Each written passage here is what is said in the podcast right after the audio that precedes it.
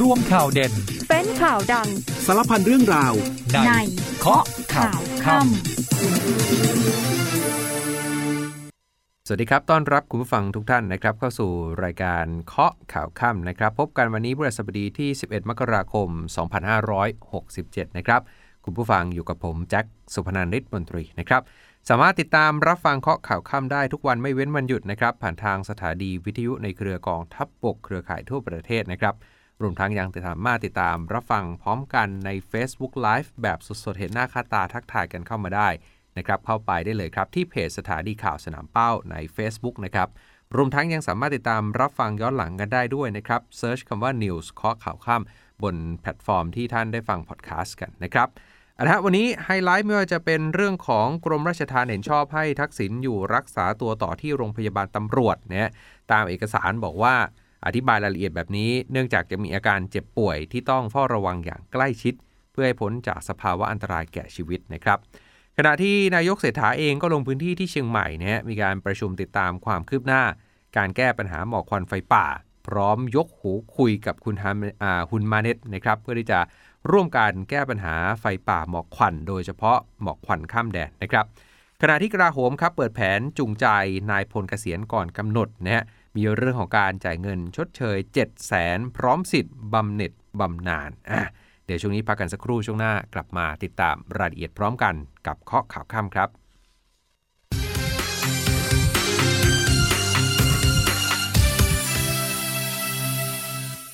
กลับมาติดตามเคาะข่าวค่ำกันต่อนะครับ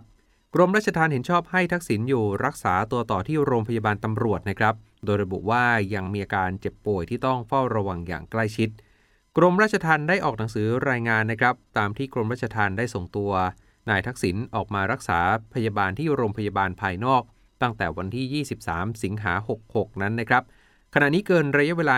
120 วันแล้ว ซึ่งแพทย์เนี่ยได้รายงานอาการเจ็บป่วยในหลายประการที่ต้องเฝ้าระวัง ก็อยู่ระหว่างการรักษาของแพทย์เฉพาะทาง และบอกว่ายังต้องดูแลอย่างใกล้ชิดถึงอาการป่วย เพื่อให้พ้นจากสภาวะอันตรายแก่ชีวิตนะฮะทีนี้เองเขาบอกว่า นะฮะตามขั้นตอนของกฎหมายเนี่ยทางเรือนจำพิเศษกรุงเทพเนี่ยก็จะต้องรายงานไปยังกรมราชทัณฑ์เพื่อดำเนินการพิจารณาตามกฎกระทรวงเรื่องของการส่งตัวผู้ต้องขัง ไปรักษาตัวนอกเรือนจำเนี่ยซึ่งตามระเบียบเขาระบุไว้แบบนี้ บอกว่าถ้าเกิดผู้ต้องขังต้องรักษาตัวที่สถานที่รักษาเป็นเวลานานเนี่ยให้ผู้บัญชาการเรือนจำนั้นๆเนี่ยนะฮะต้องดำเนินการอย่างนี้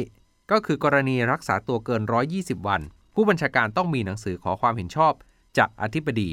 แล้วในหนังสือนั้นต้องแนบความเห็นแพทย์ผู้ทำการรักษารวมทั้งหลักฐานหลักฐานอื่น ๆ ที่เกี่ยวข้องเนี่ยแล้วก็รายงานให้รัฐมนตรีทราบต่อไป คือผอบเรือนจำส่งหนังสือไปที่อธิบดีแนบความเห็นแพทย์ จากนั้นอธิบดีเนี่ยสรุปหลักฐานต่างๆ รายงานให้รัฐมนตรีรับทราบเนี่ยซึ่งตอนนี้อธิบดีกรมราชทัณฑ์เนี่ยได้พิจารณาความเห็นของแพทย์ที่ทำการรักษาแล้ว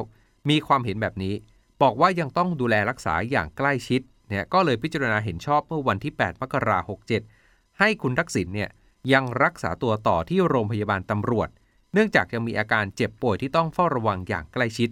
โดยคุณหมอที่รักษาเนี่ยเป็นแพทย์เฉพาะทางนะครับ เขาบอกว่าถ้าเกิดเกิดภาวะแทรกซ้อนหรือมีอาการที่อาจเป็นอันตรายถึงแก่ชีวิต ก็จะสามารถรักษาได้อย่างทันท่วงที เรื่องนี้รัฐมนตรีว่าการกระทรวงยุติธรรมพันตำรวจเอกทวีสอดส่อง บอกว่าเนี่ย กรณีที่คุณทักษิณรักษาตัวที่โรงพยาบาลตำรวจเกิน 120 วันเนี่ยอธิบดีราชทัณฑ์จะเสนอเรื่องนี้ให้ทราบตามกฎหมายกำหนดนะกรอบระยะเวลาภายในสัปดาห์นี้ ย้ำระเบียบคุมขังนอกเรือนจำไม่ได้ออกมาเพื่อใครคนใดคนหนึ่ง จริงๆ เรื่องนี้ยังมีประเด็นในสภาเดี๋ยวเล่ากันต่อในช่วงที่เก็บตกประเด็นเรื่องของสภาเนี่ยส่วนกรณีคณะกรรมาการตำรวจสภาผู้แทนราษฎร จะไปศึกษาดูงานโรงพยาบาลตำรวจวันพรุ่งนี้ ทางโฆษกโรงพยาบาลตำรวจ พันตำรวจเอกหญิงสิริกุลศรีสง่าบอกว่า การเข้ามาดูงานเนี่ยจะต้องไม่กระทบกับการทำงานของบุคลากรทางการแพทย์ ต้องไม่กระทบสิทธิ์ ไม่ละเมิดสิทธิ์ของผู้ป่วยที่มาใช้บริการ แล้วต้องไม่ทำให้โรงพยาบาลตำรวจเนี่ยเสียหาย และสำนักงานตำรวจแห่งชาติด้วย ส่วนที่คุณทักษิณซึ่งตอนนี้รักษาตัวอยู่ที่ชั้น 14 ที่อาคารมหาภูมิพลราชานุสรณ์88พรรษานั้นเนี่ยทางโฆษกโรงพยาบาลตำรวจบอกว่าไม่สามารถขึ้นไปได้ เพราะการจะไปดูผู้ป่วยไม่ว่าจะเป็นคุณทักษิณหรือผู้ป่วยรายอื่นๆ โรงพยาบาลคงไม่อนุญาต โดยในวันพรุ่งนี้เนี่ยถ้าอยากจะมา เดี๋ยวทางโรงพยาบาลจัดห้องประชุมที่ชั้น 6 อาคารศรียานนท์ไว้ให้เนี่ยให้กรรมธิการสามารถมาดูงานมาสอบถามรายละเอียดต่างๆ ทางโรงพยาบาลบอกว่าพร้อมชี้แจงในทุกประเด็นที่ไม่กระทบกับคนไข้เนี่ยอย่างที่บอกครับบรรยากาศในสภาเองวันนี้สสเพื่อไทยกับก้าวไกลเขาโต้กันวุ่นฮะปมที่คุณทักษิณ นอนชั้น 14 โรงพยาบาลตำรวจ หลังจากที่ชัยธวัฒน์เนี่ยตั้งกระทู้ถามสดเนี่ยเรื่องของ 2 มาตรฐานกระบวนการยุติธรรมเนี่ยด้านคุณภูมิธรรมบอกว่าขอให้เปิดใจกว้าง กระบวนการนี้ไม่ใช่กระบวนการพิเศษเพื่อใครคนใดคนหนึ่งโดยเฉพาะเนี่ยย้อนไปดูบรรยากาศการประชุมสภาวันนี้นะฮะคุณชัยธวัฒน์ตุลาธนสสบัญชีรายชื่อหัวหน้าพักก้าวไกลในฐานะผู้นำฝ่ายค้านเนี่ยจริง ๆ ตั้งกระทู้ถามสดไปยังคุณเศรษฐาทวีสินนายกรัฐมนตรี ประเด็นที่ตั้งคำถามกระทู้เนี่ยก็คือเรื่องของกระบวนการจัดทำรัฐธรรมนูญเนี่ยว่าคณะกรรมการศึกษาการทำประชามติ ตั้งคำถามประชามติว่าเห็นชอบหรือไม่ที่จะทำรัฐธรรมนูญใหม่ โดยไม่แก้หมวด 1 หมวด 2 เรื่องนี้พรรคก้าวไกลมองว่าเป็นคำถามที่ขัดหลักการประชาชนเป็นผู้สถาปนารัฐธรรมนูญ การห้ามแก้ทั้งฉบับ คุณชัยวัฒน์บอกว่าแสดงว่าคนเขียนรัฐธรรมนูญใหม่ได้เนี่ยแบบทั้งฉบับเนี่ย จะมีแค่คณะรัฐประหารใช่หรือไม่นะฮะคุณชัยวัฒน์ตั้งคำถามแบบนี้ เรื่องนี้ทางเพื่อไทยโดยคุณภูมิธรรมเวชยชัยรองนายกเนี่ยในฐานะประธานกรรมธิการศึกษาเรื่องของการทำประชามติเนี่ยก็ลุกขึ้นชี้แจงแทนท่านนายก บอกว่าเราอยากให้การแก้รัฐธรรมนูญนั้นเดินหน้า แต่ก็ต้องดูความจริงด้วย ทุกพักนะฮะไม่ให้แก้หมวด 1 หมวด 2 การแก้ให้เป็นประชาธิปไตยและแก้ปัญหาประเทศ ถ้าเราไม่กังวลเรื่องนี้ปล่อยข้ามไปทางออกจะไปได้ไกลมากขึ้น การพยายามเรียกหมวด1และหมวด 2 ที่สังคมติดใจ ตรงนี้ต่างหากจะเป็นการหนีจากปัญหาความขัดแย้งได้ กลุ่มต่างๆ เกือบทั้งหมดเห็นพ้องต้องกันว่าไม่แตะหมวด1และหมวด 2 แตกต่างจากพักก้าวไกล ส่วนจะทบทวนคำถามประชามติใหม่หรือไม่วันนี้เรื่องยังไม่ถึงรัฐบาล ยังเป็นเรื่องของคณะกรรมการที่ต้องยึดตามเสียงส่วนใหญ่ก็คือไม่แตะหมวด1หมวด2 แต่ใครมีความเห็นต่างก็บันทึกความเห็นต่างลงไป อยู่ระหว่างสำนักนายกเนี่ยจะสรุปแล้วก็ทำให้เสร็จภายในเดือนมกราคมนี้ ส่วนเรื่องของการตั้งสสรนั้นเป็นอีกขั้นตอนเนี่ยยังไม่จำเป็นต้องนำเรื่องนี้มาสร้างความสับสนในช่วงของการทำประชามติเนี่ยอันนี้คือประเด็นแรกเรื่องของการทำประชามติ อีกประเด็นที่คุณชัยธวัฒน์ตั้งกระทู้ถามสดขึ้นมาเหมือนกัน ก็คือความรู้สึกเรื่องกระบวนการยุติธรรม2มาตรฐาน ที่คุณชัยธวัฒน์บอกว่า ดูเหมือนว่ามันจะรุนแรงมากขึ้น โดยยกตัวอย่างว่าเอ๊ะตอนนี้ เหมือนจะมีคนได้รับสิทธิ์รักษาพยาบาลนอกเรือนจำอยู่ที่ชั้น 14 เทียบเคียงกับนักโทษคนอื่นที่ไม่ได้รับการรักษาตัว เรื่องนี้ทางสสเพื่อไทยนะฮะคุณชัยวัฒนาตินวัฒน์สสมหาสารคามของเพื่อไทยก็ลุกขึ้นประท้วงทันที บอกว่าคุณชัยธวัฒน์เนี่ยกระทู้ถามเกินเวลา 15 นาทีแล้ว แต่ปรากฏว่าอาจารย์วันนอประธานสภาประธานในที่ประชุมก็วินิจฉัย บอกอะไม่เป็นไร ให้คุณชัยธวัฒน์พูดต่อได้ แต่ก็ถูกคุณชัยวัฒนาเนี่ยประท้วงเป็นระยะระยะเนี่ยพอเท่านั้นไม่พอฮะคุณวิโรธลักษณะดีสอนสสบัญชีรายชื่อพักก้าวไกลก็ประท้วงอีกทีฮะบอกว่าคำวินิจฉัยของประธานเนี่ยเป็นที่สุดแล้วจะดื้อดึงกันไปทำไม ชั้น 14 แตะไม่ได้ใช่ไหม เดี๋ยวเอาเข้าผัดกับโอเลี้ยงไปฝาก ก็ทำให้นายชัยวัฒนาเนี่ยตอบโต้อีกนะฮะก่อนที่อาจารย์มนอก็ตัดบทครับ แล้วก็ให้ คุณภูมิธรรมเนี่ยตั้งให้คุณภูมิธรรมได้ตอบกระทู้ถามสดต่อไป ซึ่งคุณภูมิธรรมก็ลุกขึ้นชี้แจงแบบนี้ครับบอกว่าเรื่องของความเสมอภาคเท่าเทียมกันที่เกี่ยวกับชั้น 14เนี่ยคุณภูมิธรรมบอกว่าท่านที่ตั้งกระทู้ถามแบบนี้เนี่ยดูเหมือนว่าท่านจะไม่เข้าใจรายละเอียดของกฎหมาย ถ้าเข้าใจคงไม่รู้สึกแบบนี้ กฎหมายที่ออกมาเพื่อให้เกิดความเสมอภาค แล้วก็เกิดสมัยรัฐบาลที่แล้ว นี่ยกฎหมายนี้ออกมาตั้งแต่รัฐบาลที่แล้วไม่ใช่รัฐบาลเพื่อไทย แล้วกฎหมายเนี่ยก็เป็นไปตามหลักสากลก็คือลดความแออัดเรื่องของคนในคุกทำให้คนป่วยคนใกล้พ้นโทษ สามารถไปใช้ชีวิตข้างนอกได้ ไม่ได้สร้างหลักไม่ได้สร้างกฎหมาย เพื่อดูแลใครคนใดคนหนึ่ง หรือว่าดูแลใครที่ชั้น 14 คุณหมอหรือว่าแพทย์ก็ยืนยัน การตัดสินใจของแพทย์เป็นที่สุด คุณภูมิธรรมบอกแบบนี้ฮะ บอกว่าอย่าเอาเรื่องกระบวนการปกติมาโยนใส่รัฐบาล สร้างความไม่เสมอภาคสองมาตรฐาน ขอให้ใจกว้าง ใจเย็น ใจเที่ยงธรรม เรื่องนี้ไม่ใช่กระบวนการพิเศษที่ทำเพื่อใครอะคุณนะคุณภูมิธรรมก็อธิบายเรื่องนี้ก็เรียกว่าทำเอาสภาเนี่ยแค่ 2 เรื่องที่หยิบยกขึ้นมาเนี่ยก็ดุเดือดกันพอสมควรนะเดี๋ยวช่วงนี้เบรก ความดูเดือดไว้สักครู่ไปฟังภารกิจทหารจากนั้นพักกันสักครู่ฮะช่วงหน้ากลับมาติดตามเรื่องของการลงพื้นที่เชียงใหม่ของนายกเศรษฐา แก้ปัญหาเรื่องของฝุ่น PM 2.5 พักกันครู่เดียวครับ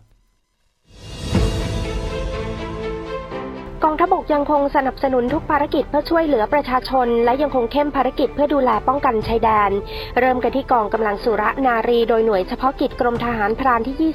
23 จัดกำลังพลลาดตระเวนตามภูมิประเทศ และในพื้นที่เพ่งเล็ง เพื่อป้องกันปราบปรามการกระทำผิดในทุกรูปแบบ บริเวณพื้นที่ชายแดนไทยลาวด้านจังหวัดอุบลราชธานี กองพันฐานราบที่ 2 กรมฐานราบที่ 8 จัดกำลังพลจิตอาสาร่วมกันกับส่วนราชการอำเภอชุมแพหน่วยงานรัฐวิสาหกิจ องค์กรปกครองส่วนท้องถิ่น ภาคเอกชน กำนันผู้ใหญ่บ้าน และประชาชนในพื้นที่ จัดทำแนวกันไฟและฝายชะลอน้ำบริเวณพื้นที่อำเภอชุมแพจังหวัดขอนแก่นกรมฐานราบที่ 7 ตรวจความพร้อมกำลังพล เพื่อปฏิบัติภารกิจการบรรเทาสาธารณภัย สนับสนุนการป้องกันและแก้ไขปัญหาไฟป่าหมอกควันและฝุ่นละออง PM 2.5 ในพื้นที่ภาคเหนือณค่ายกาวิละตำบลวัดเกตอำเภอเมืองจังหวัดเชียงใหม่ และกรมทหารราบที่ 23 จัดกำลังพลจิตอาสา เข้าบริจาคโลหิตช่วยเหลือนางสาวรุ่งทิพย์ชะลอกลาง ซึ่งป่วยเป็นมะเร็งรังไข่ ต้องการโลหิตในการรักษา ญาติจึงได้ขอรับความช่วยเหลือมายังหน่วย ซึ่งกำลังพลบริจาคโลหิตช่วยเหลือได้ 1,350 ซีซี ณ โรงพยาบาลมหาราชนครราชสีมาอำเภอเมืองจังหวัดนครราชสีมา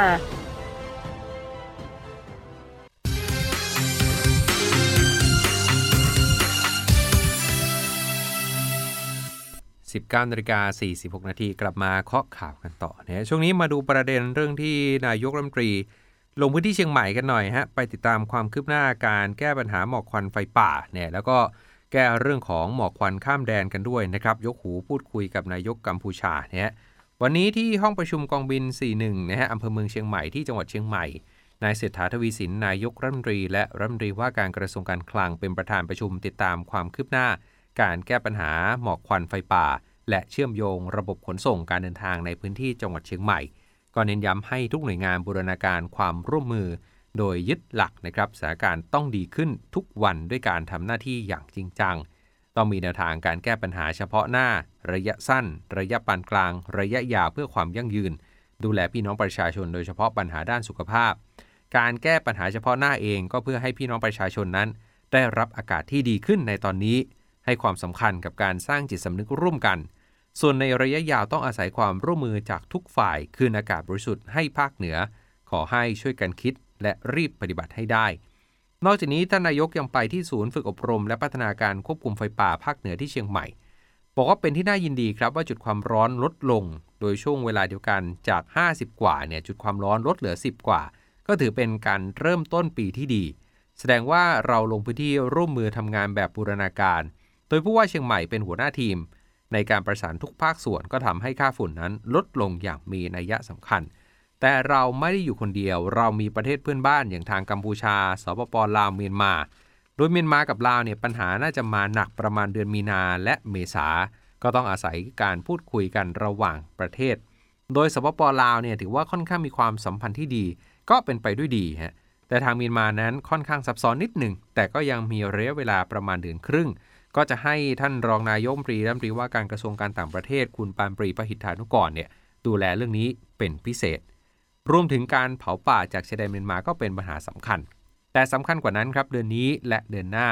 เป็นฤดูเผาป่าของฝั่งกัมพูชา เห็นได้จากค่าแผนที่ที่โชว์จุดความร้อนนะฮะซึ่งบ่ายนี้เนี่ยนะฮะท่านนายกบอกว่าได้คุยกับคุณมาเน็ตนะครับนายยมปรีของกัมพูชา ท่านเองก็มีความเป็นห่วงเป็นใยในเรื่องนี้พอสมควร นอกจากนี้นายมปรีและคณะยังได้ร่วมกันทำแนวกันไฟครับ รับประทานอาหารกลางวันร่วมกับเจ้าหน้าที่ดับไฟป่า หรือว่าหน่วยเสือไฟ ก็รับชมสาธิต การดับไฟป่าทางอากาศ ก็ได้มอบข้าวสารอาหารแห้ง ให้กับเจ้าหน้าที่ดับไฟเพื่อใช้ในการดำรงชีพ ระหว่างการออกปฏิบัติหน้าที่ดูแลไฟป่านะครับ จากเรื่องฝุ่นที่เห็นตรงกันว่าเป็นวิกฤตที่ต้องเร่งแก้ไขมาดูเรื่องนี้กันหน่อยนะฮะตกลงวิกฤตหรือไม่วิกฤต นะใช่แล้วฮะ พูดถึงวิกฤตเศรษฐกิจนะฮะว่าตกลงมันวิกฤตหรือเปล่า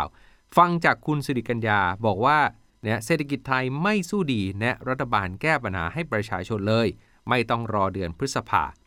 คุณสิริกัญญาตันสกุลรองหัวหน้าพักเก้าไกล ในฐานะกรรมาธิการวิสามันพิจารณาร่างพรบงบประมาณรายจ่ายปี 67เนี่ยก็พูดถึงบรรยากาศการประชุมกรรมธิการเมื่อวาน ว่าพรรคก้าไกลเนี่ยได้สอบถามเรื่องวิกฤตเศรษฐกิจ ถามแบบนี้ครับว่าเอ๊ะไอ้คำว่าวิกฤตเศรษฐกิจเนี่ยหน้าตาต้องเป็นแบบไหน มีตัวชี้วัดอะไรที่บ่งชี้ว่านี่แหละคือวิกฤตเศรษฐกิจ แต่ละหน่วยงานยกเว้นสำนักงบเนี่ยก็ตอบหลายแบบฮะวิกฤตมีทั้งวิกฤตของสถาบันการเงินที่มี NPL สูง วิกฤตจากต่างประเทศเรื่องปัญหาส่งออกนำเข้า จนนำไปสู่การขาดเงินดุลสะพัดเรื่องค่าเงินบาทอ่อน มีวิกฤตด้านแรงงานคนตกงานเป็นจำนวนมาก รายได้ลด อันนี้ก็ถือว่าวิกฤต มีวิกฤตด้านการคลังก็คือเงินคงคลังของเราลดต่ำไม่เหลือเหล่านี้ที่ว่ามาวิกฤตทั้งนั้น คุณหมายสิริกัญญาบอกว่าเป็นโอกาสที่ดีครับ ที่ได้แลกเปลี่ยนความคิดเห็นกับหน่วยงานด้านเศรษฐกิจ ที่อยู่ในบอร์ดคณะกรรมการดิจิทัลวอลเล็ตแต่หน่วยงานก็ไม่ได้พูดตรงๆว่าตกลงสถานการณ์ณปัจจุบันเนี่ยมันวิกฤต หรือไม่วิกฤต แล้ววิกฤตเหมือนกับที่รัฐบาลมองหรือไม่ อย่างไรก็ตามก็ต้องยอมรับว่าเศรษฐกิจไทยนั้นไม่สู้ดีและเติบโตต่ำจริง ก็มีความจำเป็นที่ต้องเข้าไปกระตุ้นเศรษฐกิจ แต่ไทยเราเองก็มีข้อจำกัดทางด้านกฎหมาย เห็นว่าการร่างพรบหรือว่ากฎหมายขึ้นมาเพื่อจะกู้เงิน 5 0 0แสนล้านเนี่ยเนี่ยฉบับนี้สามารถกู้และผ่านไปได้ ต่อจากนี้ถ้าเกิดมันผ่านเนี่ยรัฐบาลก็ไม่จำเป็นต้องสนใจการทำงบรายจ่ายประจำปีและ แค่บอกว่าประเทศต้องการจะกู้ ก็สามารถกู้ได้เลย แบบนี้มันจะกลายเป็นมาตรฐานที่ไม่ดีในอนาคตเนี่ยคุณหมายบอกแบบนี้ ฝั่งของคุณภูมิธรรมนะจากพรรคเพื่อไทยเนี่ยก็ในฐานะประธานกรรมธิการ บอกคุณหมายแบบนี้บอกว่า ถ้าอย่างนั้นคุณหมายอาจจะต้องลงไปดูที่ตลาด ว่าชาวบ้านเนี่ยเขาเดือดร้อนหรือไม่เดือดร้อนอย่างไรเนี่ยคุณสิริยาก็ตอบว่าย้ำว่าเห็นด้วยว่ามันเดือดร้อน ยอมรับว่าเศรษฐกิจไม่ดี ค้าขายอะไรก็ฝืด แต่รัฐบาลไม่ควรรอฮะถ้ามันวิกฤตหรือมันฝืดอย่างนั้นจริง ๆ ไม่ควรรอให้ถึงเดือนพฤษภาคม ถ้ามันวิกฤตจริงควรเริ่มทำตั้งแต่วันนี้ เพื่อแก้ไขปัญหาให้กับประชาชนทันที โดยไม่ต้องรอให้มีการกู้เงินนะฮะเศรษฐกิจวิกฤตหรือไม่ยังเห็นต่าง แต่ที่แน่ๆเรื่องนี้ไม่เห็นต่างและปรับไปแล้วด้วย ก็คือเรื่องของไข่ไก่ เครือข่ายสากลผู้เลี้ยงไก่ไข่ปรับขึ้นราคาไข่เนี่ยฟองละ 30 สตางค์ทำให้นะฮะราคาขายปลีกยกแผงเนี่ยเฉลี่ยแพงขึ้นแผงละ 9 บาท ทางคุณชลทีตะเภาซึ่งเป็นผู้ประกอบการค้าส่งค้าปลีกไข่ไก่นี่ยในพื้นที่กำแพงเพชรบอกว่าหลังจากเครือข่ายสากลผู้เลี้ยงไก่ไข่ มีการปรับราคาขายไข่ เพิ่ม 30 สตางค์นี่ยจาก3บาท50 เป็น3บาท80ทำให้ต้นทุนราคาไข่นั้นเพิ่มสูงขึ้น เบื้องต้นร้านที่ขายไข่ร้านไหนที่มีไข่เดิมอยู่แล้วเนี่ยก็ยังสต็อกในราคาเดิมก็ยังขายในราคาเดิม เพื่อไม่ให้เป็นการซ้ำเติมผู้บริโภค ตลอดจนผู้ประกอบการร้านขนมหวานที่สั่งจองไข่ไก่ต่างๆ ไปทำขนมที่เขาต้องใช้เยอะๆเนี่ยนะก็ได้ซื้อในราคาเดิม ตอนนี้อย่างเบอร์ศูนย์เนี่ยแผงละ 140 เบอร์ 1 เล็กลงมาหน่อย แผงละ 130 ย่อมลงมาก็มี 125 120 115 105 ตามขนาดของไข่ คาดว่าเนี่ยราคานี้จะขายหมดภายใน 3 วัน หลังจาก 3 วันเนี่ยฮะรู้เรื่องฮะถ้าซื้อหลังจาก 3 วันนี้ ปรับเพิ่มเนี่ยนะยกแผงแผงละ 9 บาท อย่างตะกี้บอกว่าเบอร์ศูนย์แผงละ140เนี่ย อันนี้เขาบอกว่าถ้าบวกอีก 9 บาทก็กลายเป็น 149 จาก 130 ก็กลายเป็น 139 วันนี้ซื้อเท่าไหร่อีก 3 วันบวกอีก 9 บาทเนะไข่ไก่ขึ้นครั้งนี้นะฮะ ส่วนหนึ่งอาจจะเป็นเพราะว่าช่วงใกล้ตรุษจีนครับเขาบอกว่าช่วงใกล้ตรุษจีนเนี่ยจะต้องใช้เนื้อไก่จำนวนมาก ฟาร์มไก่เองเขาก็เลยโละแม่ไก่ออกจากฟาร์มไปขายเป็นเนื้อไก่ซะนะฮะก็ทำให้ไม่มีแม่ไก่ที่มาออกไข่ ปริมาณไข่ไก่ก็ลดลง ประกอบกับช่วงนี้อาหารสัตว์ก็ปรับแพงขึ้นทำให้ต้นทุนการเลี้ยงสูงขึ้น ก็ทำให้ราคาขายไก่ไข่นั้น ไข่ไก่นั้นปรับขึ้นตามไปด้วยนะฮะเรื่องนี้ร้อนไปถึงรัฐมนตรีว่าการกระทรวงพาณิชย์ สั่งให้กรมการค้าภายในเนี่ยไปวิเคราะห์ต้นทุนไข่หน่อยรวมถึงหมู แล้วก็ต้นทุนสินค้าอื่นๆ ทั้งระบบในเชิงลึก ให้มีข้อมูลว่าเอ๊ะตกลงต้นทุนที่แท้จริงเนี่ยคือเท่าไหร่เนี่ย คุณภูมิธรรมเวชชัยชัย รองนายกรัฐมนตรี และรัฐมนตรีว่าการกระทรวงพาณิชย์กล่าวถึงประเด็นไข่ไก่ และเนื้อหมูที่มีการปรับราคาขึ้น บอกว่าเรื่องของราคาไข่ไก่เนี่ยสั่งการให้กรมการค้าภายในไปดูแล้ว ว่าจะแก้ปัญหาอย่างไร ก็ต้องดูที่โครงสร้างราคา เพื่อแก้ปัญหาทั้งระบบ นอกจากไข่แล้วก็ไปดูเรื่องของหมูด้วย ดูโครงสร้างราคาสินค้าแต่ละตัว ปัจจุบันต้นทุนสูงขึ้น ก็คงต้องดูถึงต้นทุนในทุกตัว โดยจะเร่งแก้ไขปัญหาโดยเร็วที่สุด พร้อมรับฟังปัญหาทุกภาคส่วนขอให้เสนอเข้ามา ที่ผ่านมาปัญหาราคาสินค้าก็มีการเอาเรื่องของธงฟ้าเนี่ยมาช่วย แต่การแก้มันก็แก้ได้แค่ชั่วครั้งชั่วคราวในช่วงที่มันเดือดร้อนจริง ๆ แต่ถ้าแก้จริงๆธงฟ้า กี่ธงฟ้าก็ไม่พอ ก็คงต้องไปแก้ในเชิงโครงสร้างของราคาทั้งหมดอะก็ว่ากันไป เรื่องของเศรษฐกิจเรื่องของข้าวของแพงเนี่ย มาดูเรื่องของหมูเถื่อนกันหน่อยฮะ DSI เตรียมออก 4 หมายจับมาเฟียหมูเถื่อนตามพรบศุลกากร แล้วก็พรบปศุสัตว์อ้างยี่ซ่องโจร แล้วก็ข้อหาฟอกเงินด้วยนะครับ กรณีที่ทางคณะพนักงงานสอบสวนของ DSI รับคดีหมูเถื่อนเป็นคดีพิเศษ ความคืบหน้าเรื่องนี้ฮะพันตำรวจตรีนัทพลดิเสียธรรมผู้เชี่ยวชาญเฉพาะด้านคดีคุ้มครองผู้บริโภค และสิ่งแวดล้อม ในฐานะหัวหน้าชุดพนักงงานสอบสวนเนี่ย บอกว่าช่วงที่ผ่านมาพนักงานสอบสวนได้รวบรวมพยานหลักฐาน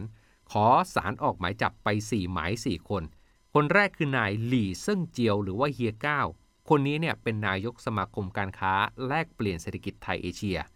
คนที่ 2 ชื่อนายหยางยาซุง คนที่ 3 คือนายกรินปิยพรไพบุญเป็นลูกของนายหลี่คนแรก และคนที่ 4 คือนางสาวนวพรชาวไวยคนนี้เนี่ยเป็นฝ่ายบริหารจัดการด้านบัญชีของนายหลี่เนี่ยทั้ง 4 คน เนี่ยโดนแจ้งข้อหาหลีกเลี่ยงการเสียอากร โดยเจตนาตามพรบศุลกากร ก็คือนำเข้าส่งออกมาแล้วไม่ได้จ่ายภาษีนั่นเอง มีเรื่องของการนำเข้าส่งออกผ่านราชอาณาจักรซึ่งสัตว์และซากสัตว์ โดยไม่ได้รับอนุญาตอันไม่ชอบด้วยกฎหมายตามพรบโรคระบาดสัตว์ อันนี้ก็เป็นกฎหมายเรื่องของกรมปศุสัตว์ที่ดูแลกฎหมายตัวนี้ และยังมีความผิดฐานอ้างยี่ซ่องโจร แล้วก็ข้อหาร่วมกันฟอกเงิน วันนี้ DSI ได้เข้าค้นพื้นที่เป้าหมายเพิ่มเติมในกรุงเทพ 5 จุดครับ มีทั้งบริษัทชิปปิ้งเอกชน มีทั้งห้องเย็นนะก็ไปตรวจยึดหลักฐานพยานวัตถุต่างๆ เพื่อที่จะหาความเชื่อมโยงเอาผิดผู้กระทำความผิด เพื่อจะเข้าสู่กระบวนการทางกฎหมายต่อไป อีกคดีของ DSI ฮะมีมติเอาผิดผู้ดำรงตำแหน่งทางการเมืองที่พัวพัน